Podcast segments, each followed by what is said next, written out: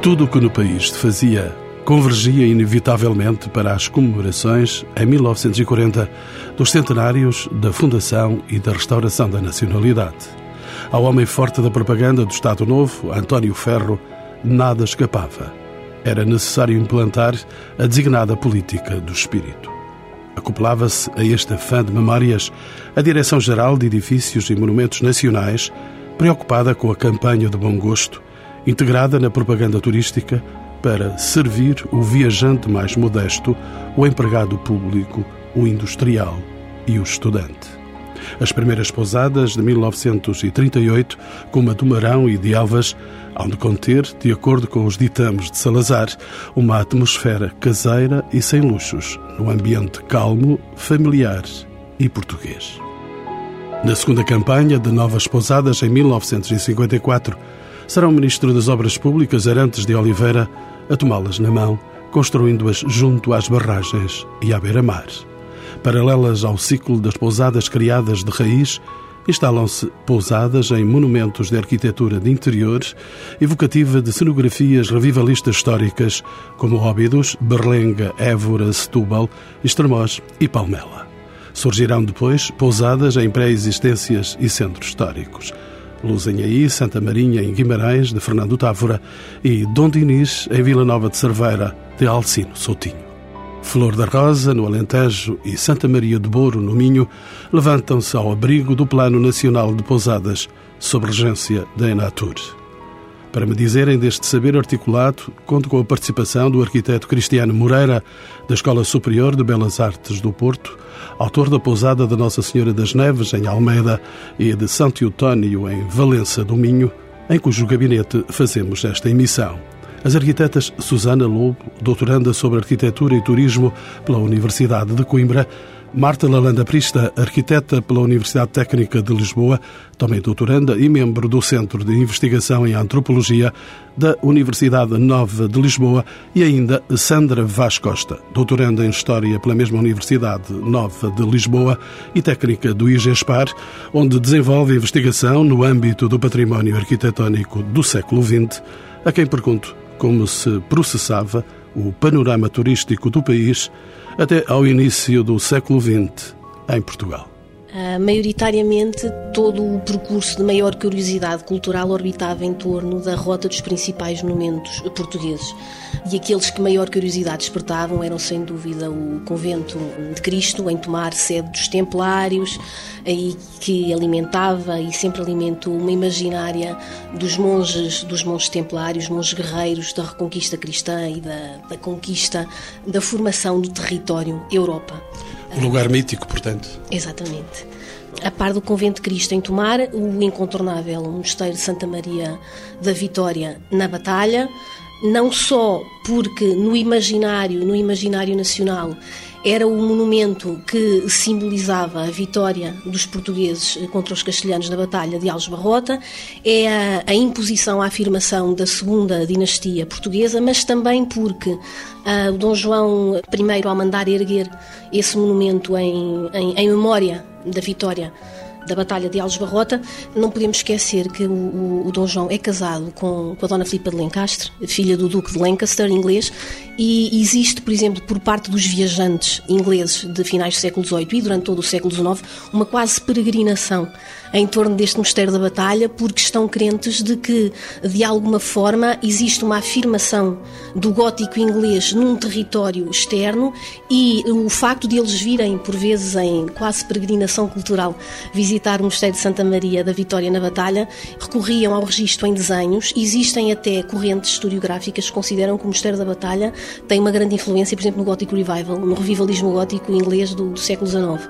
Um outro monumento incontornável era a Real Abadia Cisterciense de Alcobaça e também o Mosteiro dos Jerónimos, Mosteiro Santa Maria de Belém Jerónimos, Torre de Belém e o Magno Palácio Real de, de, Mafra. Mas para além desta rota, digamos, do religioso, havia uma rota de caráter eminentemente, digamos, material, os banhos, Sim. a onda terapêutica que, Sim, que se começou a colar no princípio do século XX. Exatamente, começamos a, a ver desenhar-se também um outro percurso alternativo que vai ser definido no estabelecimento das estâncias termais, estâncias balneares eh, terapêuticas, mas que com o correr do tempo vão eh, associando a esta solução terapêutica também uma nova vertente que é a vertente balnear, recreativa e de lazer. Que equipamentos existiam para este tipo de atividade, arquiteta Susana Lobo? Bem, as, as, atividades lúdicas e de lazer integradas nestas estâncias terapêuticas e balneares do início do século estão intimamente ligadas uh, aos equipamentos turísticos e aos espaços públicos representativos da sua imagem enquanto centros de vilegiatura. Caso do hotel e do parque termal, é, onde se vai a curas de águas, do grande hotel com o seu ambiente cosmopolita, do passeio alegre e das planadas sobre o mar, onde se exibem as mais recentes modas importadas de Paris, eh, das assembleias e dos casinos eh, com os seus salões de, de baile, de fumo e de jogo, eh, dos parques desportivos e dos clubes onde se praticam as novas modalidades do golfe, do lawn tennis, do futebol e do cricket, importados ou introduzidos pelas comunidades inglesas em Portugal, e, em alguns casos, dos hipódromos, que é como é o caso de Cascais, onde se aposta nas corridas de, de cavalos, dos teatros, onde se faz uma caricatura da sociedade da época, e, acima de tudo, e curiosamente, as praças de touro, eh, de touros, né, de tourada, que é um equipamento imprescindível em qualquer estância que quisesse granjear ou atrair a comunidade espanhola ao nosso país. Né? Arquiteta Susana Lobo, que tipo de estruturas tinham ligação direta a estas zonas de lazer? Ao tempo, tanto quanto sei, a linha férrea levava certamente a dianteira. Sim, claro. O mapa de turismo nacional eh, é determinado nesta primeira fase pelo desenvolvimento da rede de transportes ferroviários. Os roteiros turísticos iam até onde a linha de comboio nos levava, não é? E as mais prestigiadas estruturas hoteleiras existentes no país, nessa altura, os Palace Hotel, estão diretamente associadas a este meio de transporte, como é o caso do Hotel Avenida Palace em Lisboa, não é? Integrado no conjunto da Estação Central do Rocio, uma das principais portas de entrada na capital e, no próprio país. O Palace Hotel de Vidac, que é inaugurado em simultâneo com a chegada do caminho de ferro a esta estação termal, em 1910, e os Palace Hotel do Bussac da Coria do Estoril, que estão associados às escalas de paragem e à estação terminal do comboio rápido luxo Sud Express que ligava Lisboa a Paris pela linha da Beira Alta. Estes lugares são lugares eminentemente de águas e de termas o comboio vai a águas e vai às termas. Às termas, exatamente. Mas também à linha de costa, não é? Porque uma das principais linhas uh, ferroviárias que são implantadas, ou das primeiras, é a linha do Norte, é? que ligava Lisboa uh, ao Porto e depois mais tarde a, Viana do Castelo, a, a Caminha. E esta infraestrutura vai promover o aparecimento de estâncias balneares como a Figueira da Foz, uh, Espinho e a Granja, não é? Que, que, vão ser conhecidas ou que vão ser, são das mais conceituadas nesta época. Gostaria de saber também de que forma é que as instâncias oficiais tocam neste processo, doutora Sandra Vaz Costa. Em 1927, a Lei da Regulamentação das Zonas de Jogo Permanente e Temporária uh, vai alterar, em grande parte, o objetivo com que as pessoas se vão deslocar a estas estâncias uh, balneares, porque vai permitir que, a par deste, deste objetivo terapêutico, uh, se consiga aliar, em definitivo, porque regulamentado, a prática do jogo. Nos casos do Estoril, Espinho ou Figueira, as estâncias balneares são, em definitivo, dotadas de um novo equipamento, que é o casino. Em 1927, surge uma nova instituição que é a Junta Autónoma de Estradas, criada também em 27. A Junta Autónoma de Estradas vai passar a regular aquilo que poderíamos chamar o equipamento estrutural de comunicações do, do século XX e vai ser um elemento eh, definitivo numa nova malha que se define no país. Nos anos 30 surgem também novas propostas turísticas. Como se desenvolve esta ideia, a arquiteta Susana Lobo? Entra em cena um novo tipo de hotel distante dos luxuosos de que já aqui referimos, o Palácio Hotel. E, e, é de facto a criação da JAINA, da Junta Autónoma de Estradas, em 1927 e a consequente reforma de toda a rede rodoviária nacional que vai proporcionar o aparecimento destas novas propostas turísticas eh, em pontos do país até então praticamente inacessíveis. A gradual generalização do transporte automóvel, quer em veículo privado, quer uh, coletivo, alimenta o aparecimento de novas tipologias de viajantes ou de turistas, se assim os podemos chamar nesta altura, que é preciso agora alojar. E não é é o Palace Hotel, que implicava investimentos avultados e uma manutenção onerosa, que vai conseguir responder a, a essa procura. É? Tornava-se um modelo desadequado no sentido de fixar um novo conceito de hotelaria que promovesse uma diferente abordagem turística do país, agora centrada na valorização dos recursos naturais e patrimoniais do território a, a uma escala nacional. Em julho de 1933, a revista Notícias Ilustrado, com o apoio do então Conselho Nacional de Turismo, lança o concurso do Hotel Modelo. Concurso esse que, segundo o programa elaborado então por Raulino, propunha a oito jovens arquitetos portugueses a apresentação de oito modelos de hotel, um para cada uma das oito províncias da metrópole. Mas a iniciativa da revista eh, Notícias Ilustrada ia mais longe. Eh, dentro da vasta campanha de difusão de princípios de cultura turística que promove, uma série de artigos extremamente pedagógicos, que ia desde como se devia servir num hotel, de como é que se devia eh, receber os hóspedes, etc., dava-se destaque nessa revista a ação do Patronato Nacional de Turismo Espanhol, que desde 1928, altura em que é inaugurado o primeiro parador espanhol, o Parador de Gredos, tinha vindo a criar uma junta de paradores e hostarias del Reino, localizados em zonas turísticas consideradas pouco rentáveis eh, pelos investidores privados e, paralelamente, uma rede de albergues de carretera eh, distribuídos estrategicamente pelo país. De Espanha, eh, nem bons ventos, nem bons casamentos, mas vieram boas ideias, vieram boas ideias para os albergues de estrada, afinal. Mas o, o albergue, este tal albergue de carretera é um, é um modelo, é um, um tipo de arquitetura, um modelo tipológico que é igual, uh, ou seja, para ser facilmente identificável pelos automobilistas em movimento, não é? E que vai ser uh, colocado ou vão ser implantados uh, em etapas estratégicas nos principais percursos espanhóis e são construídos alguns. Sim. Vem, entretanto, o primeiro Congresso de Turismo em 1936 e chegam finalmente as pousadas a Portugal. É apesar do impacto eh, mediático do concurso do Hotel Modelo, divulgado numa exposição itinerante que percorre num vagão de comboio preparado para esse efeito as principais capitais de distrito, a iniciativa do Notícias Ilustrado não vai ter o alcance que inicialmente se pretendia. Até porque o programa do, que o Raulino eh, desenvolve ainda não é o mais adequado para o país. Ainda assim, aparecem na sequência direta deste concurso, ou deste exercício, os projetos do Hotel Turismo de Castelo Branco, do Veloso Reis Camelo, infelizmente já demolido na década de 70, o Hotel Turismo da Guarda do Vasco Regaleira e do Grande Hotel do Luz do Cassiano Branco, todos estes uh, hotéis, todos eles inaugurados na década de 40. Três anos depois, como disse, uh, deste debate lançado pela revista, mais precisamente em 1936, ano em que se dá início à Guerra Civil Espanhola, né, que suspende todo o trabalho feito na área do turismo nesse país, é realizado em Lisboa o primeiro Congresso Nacional de Turismo, onde são discutidas novas propostas e novas linhas de desenvolvimento para o setor em Portugal.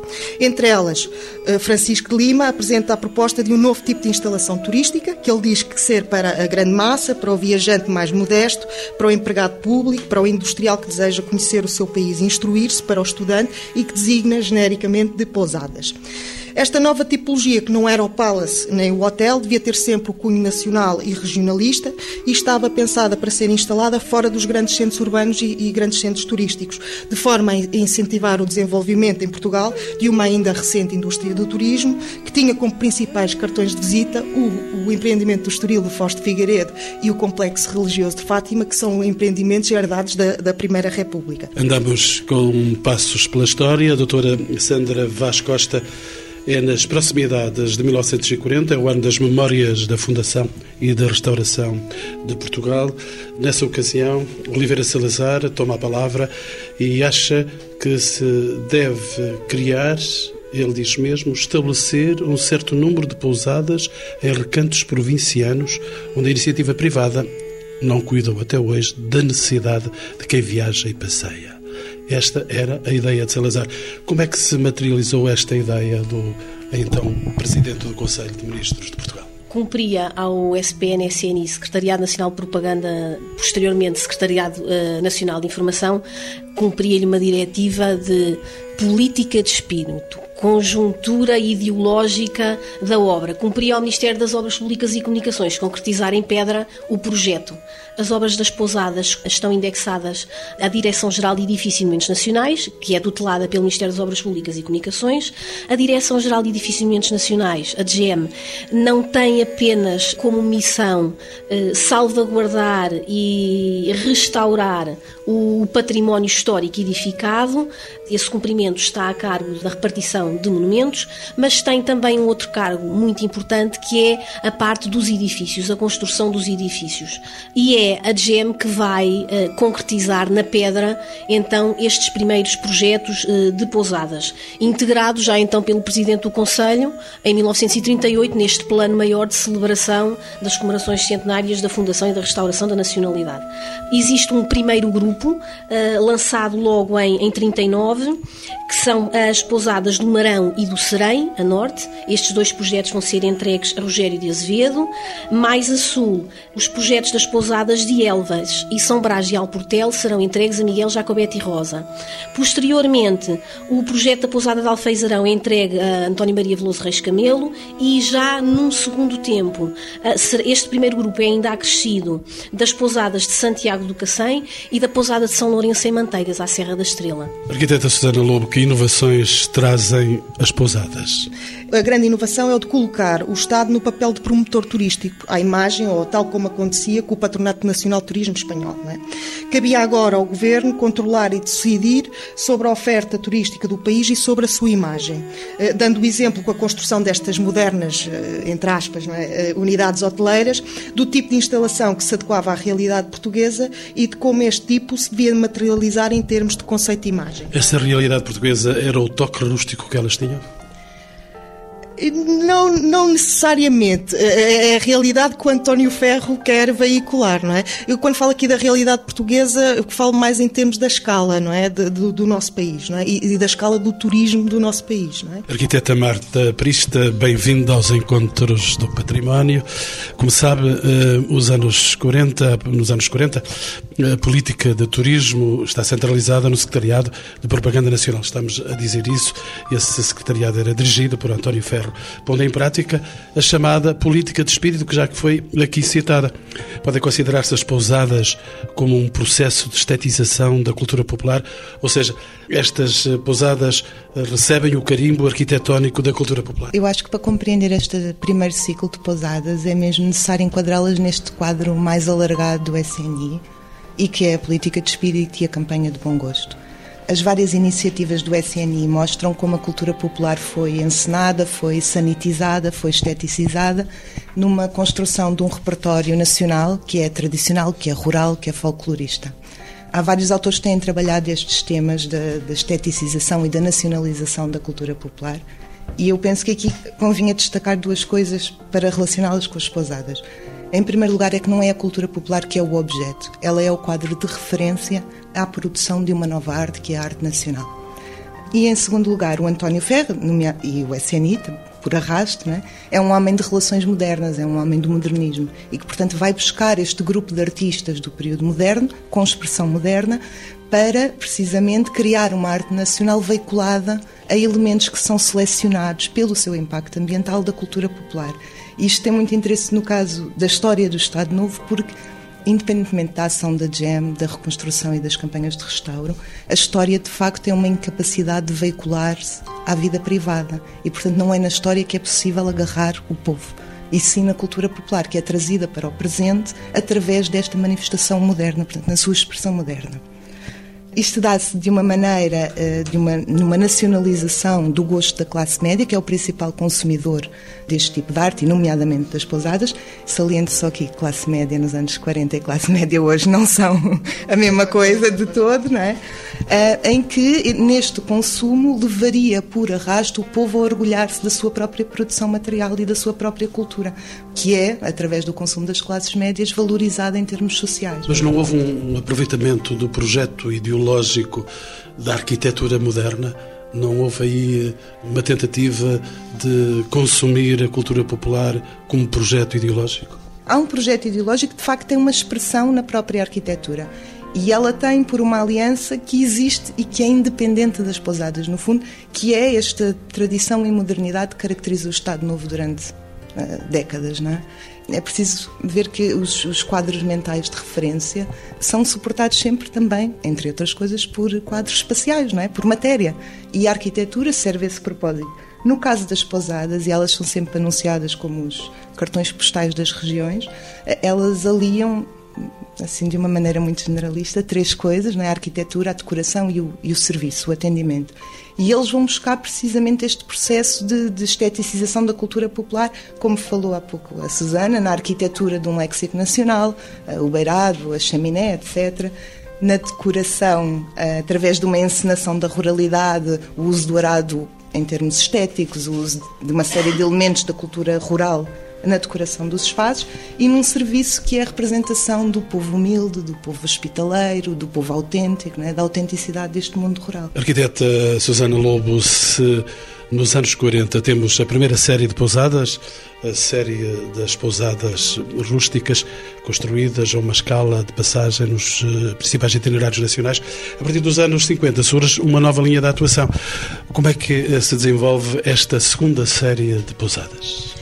Antes de avançarmos, eu só queria dizer, a primeira série de pousadas é só, só é rústica em elementos decorativos, quase na decoração, porque em termos de gestos arquitetónicos elas são extremamente modernas, não é? São depois é disfarçadas por baixo desta, desta imagem populista. A segunda etapa de construção de pousadas, lançada em 1954, é o reflexo do novo contexto político, económico e social do pós-guerra, naturalmente, não é? Em que se procura agora equilibrar as naturais assimetrias que se verificam no desenvolvimento do território. Naturalmente, naturalmente o litoral está muito mais desenvolvido que o interior.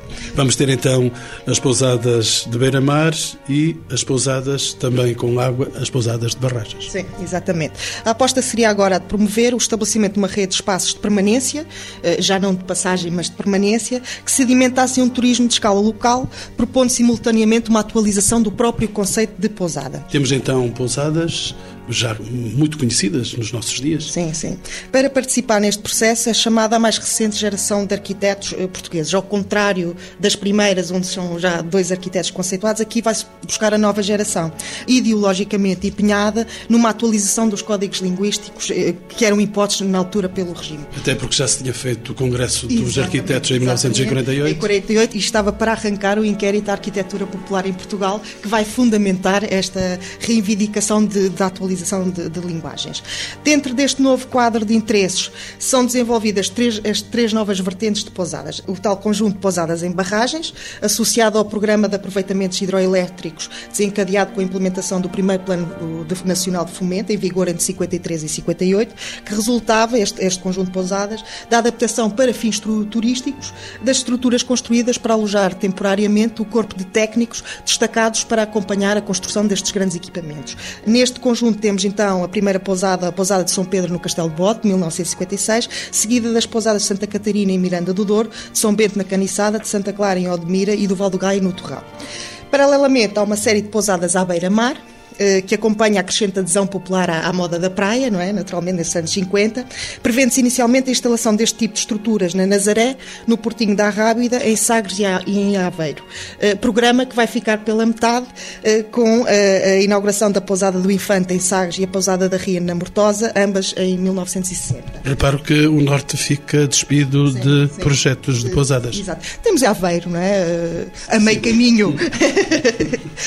e depois um novo grupo de pousadas, agora ditas regionais, eh, que abandonava definitivamente esta estilização folclórica alimentada pelo António Ferro e a sua campanha do bom gosto. Eh, António Ferro também, que é afastado do CNI eh, em 1949.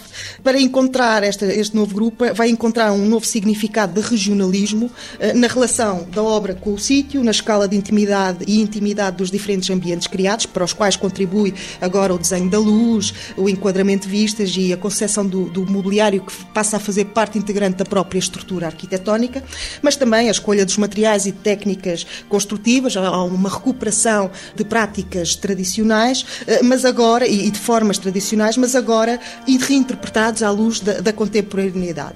Eh, as obras mais emblemáticas deste grupo vão ser as pousadas de São Bartolomeu em Bragança, de São Teotónio em Valença do Minho e de Santa Bárbara em Oliveira do Hospital, as três publicadas na revista Arquitetura na década de 1950. Doutora Sandra Vasco Costa, eh, depois das pousadas rústico-regionalistas, temos então as pousadas de caráter histórico, algumas colocadas em monumentos históricos. Sim, portanto, de, depois da, daquela primeira idade da, da, pousada ruralista colocada estrategicamente em, em pontos de passagem no, no, plano rodoviário, e depois desta segunda vaga de pousadas construídas de raiz à beira-mar, de barragem ou de terceira via, como acabou de, de falar a arquiteta Susana Lobo, a Direção-Geral de Edifícios e Monumentos Nacionais, a par da construção de raiz destes edifícios, ela tutela, obviamente, a, a intervenção no património histórico edificado.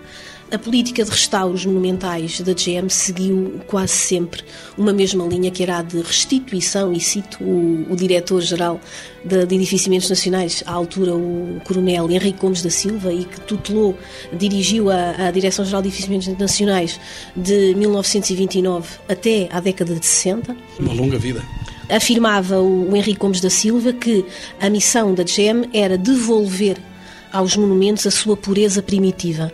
Ora, isto em termos de, de, de intervenção no, no, monumento significa que não existe um, o conceito de continuidade estilística, ou seja, se o monumento tinha sido edificado, por exemplo, no período românico, qualquer acrescento que o tempo e o homem lhe tivesse feito era, era simplesmente limpo neste momento de intervenção da GEM surge a proposta de, a par do, da intervenção e do restauro dos monumentos nacionais, depois lhe instalar uma pousada. E temos esses casos, nomeadamente na, na pousada do Castelo eh, de Óbidos, a pousada de São João Batista, no Forte da Berlenga, a pousada dos Loios, em Évora, São Felipe, em Setúbal, Rainha Santa Isabel, em Estremoz e, e a pousada de Santiago, em Palmela. Portanto, advêm todas deste período em que, a par da intervenção uh, material no monumento, uh, a pousada surge como uma espécie de cenário de vivência, ainda que por uma noite ou duas, desse mesmo monumento. Arquiteta Marta Prista, este advento da pousada histórica abre hum, novos espaços de leitura. Temos novos significados de património e de turismo nesta ocasião. Eu acho que o caso de Óbidos, a primeira pousada histórica, de facto marca um momento inovador na relação que hoje já é comum entre património e turismo e centros históricos. Eh, por um lado, no que respeita ao património, o monumento eh, o património já não é um monumento, ele é alargado ao tecido urbano. A vila é patrimonializada em 51, se não estou em erro. O monumento é de 1910 e, em termos de turismo, o monumento deixa de ser uma coisa estática para se olhar e passa a ser um património vivo. Não só onde vivem habitantes, no caso de Óbidos, mas onde nós também, nós os visitantes, também podemos viver, comer, andar, passear. Portanto, há uma diferente relação com o espaço patrimonializado. No caso de Óbidos, especificamente, estas políticas patrimoniais e turísticas operaram-se uh, não só na materialidade, mas no corpo social. E é isso que faz daquela, daquela vila um caso tão interessante para analisar. Por um lado, há esta reinvenção iconográfica, como falava a Sandra, do passado medieval, a muralha, o castelo, portanto, todo um repertório do passado, da história medieval, mas, por outro lado, há uma reinvenção das tradições locais e há uma transformação que é coagida dos tecidos sociais locais. Quero com isto dizer que alia-se aqui não só o percurso da GEM e dos monumentos e do restauro eh, do tempo áureo, mas também a ideia da aldeia pitoresca, ou seja, aqueles pobres, aquelas famílias numerosas descalças com animais e que deitam água para o lixo não serviam para compor a imagem desta vila em termos turísticos e de património. Isso é, isso é muito importante no percurso de Óbidos. Há aqui um, um sentido de uma produção de localidade e de alteridade dentro da própria vila. Nestes processos, a pousada teve um papel central, porque ela não é só o testemunho icónico da narrativa medieval, porque ela é, ela é o castelo que tem vila e que tem muralha, não é? Ela é também o palco dos encontros entre os diferentes grupos sociais, eh, entre turistas e populações locais que ali trabalham, entre diferentes classes que a partir do confronto entre umas e outras, adquirem representações de estatuto e sociais. Ora, os impactos do turismo em espaços de património urbano e de centros históricos já têm sido, hoje em dia, muito analisados, não é? Eh, em, em temos tudo isso presente, eh, mas eu acho que é o, é o, discurso local sobre si mesmo, enquanto património humano, que revela algum, alguma distinção face a outros contextos semelhantes é que, por um lado, esta população eh, tem um discurso que reproduz quase na íntegra as construções do Estado Novo, quer sobre o passado medieval, quer sobre o turismo, sobre as suas próprias eh, tradições e culturas. Ou, ou seja, eh, o, o património foi de facto apropriado pela população e o turismo é visto como a economia possível do local. Mas, por outro lado, a massificação ao longo das décadas do turismo trouxe interferências na vida privada e no espaço doméstico, o que é fundamental, porque não se trata só dos turistas que encharcam aquilo ao fim de semana e que atrapalham a vida e não se pode andar de carro, etc., mas também eh, os gabinetes de apoio técnico locais que não permitem que se faça uma laje, que não permitem que se faça um degrau com menos de 50 centímetros, porque já lá está. E, portanto, há aqui há escalas de partilha. A população entende a escala coletiva do património de óbitos, mas tem muita dificuldade em ultrapassar a escala para o que é de facto seu, que é a sua habitação. E, portanto, isto também são clivagens que existem em outros contextos. Este discurso aparentemente contraditório, mas não é de facto, eh, tem muito peso hoje pelo desenvolvimento que o próprio turismo em óbitos teve. E o que acontece é que há uma espécie de trivialização do turismo em óbitos, de banalização, que é sentida na massificação, nestes eventos mais pós-modernos, no chocolate, não é? E que já não representam aquele turismo que houve inicialmente, que era o turismo das elites da capital, que valorizavam a própria vila e, portanto, capitalizavam o próprio estatuto social das populações que ali habitavam. Arquiteta Susana Lobo, a par destas pousadas integradas em monumentos históricos, que já referimos, a encomenda de pousadas construídas de raiz vai continuar, deixando cair naturalmente os tons rústicos com que elas eram fabricadas. Eh, mas é preciso esclarecer aqui que as adaptações de monumentos à pousada aparecem inicialmente como uma solução de recurso, ou seja, isto, isto não é uma ideia, não é esse o objetivo das pousadas de Portugal. É? Eh, o que acontece é que era preciso dar uma funcionalidade a estas estruturas depois de recuperadas e, a reação mais imediata vai ser eh, a de as transformar em unidades hoteleiras, colando-se um pouco o projeto das pousadas ao projeto dos paradores espanhóis. É? E isto tem a ver também com o facto destas eh, as, as recuperações dos monumentos e as pousadas são uh, dirigidas pela GEM, não é? Mas a verdade é que também esta vertente patrimonial é já considerada pelo Francisco Lima na sua tese. É, é posta, é, é, é, enunciada na sua tese, embora de certa forma secundarizada, porque ele diz que, é, que é uma solução um bocado difícil e, e, favorece mais a construção de raiz.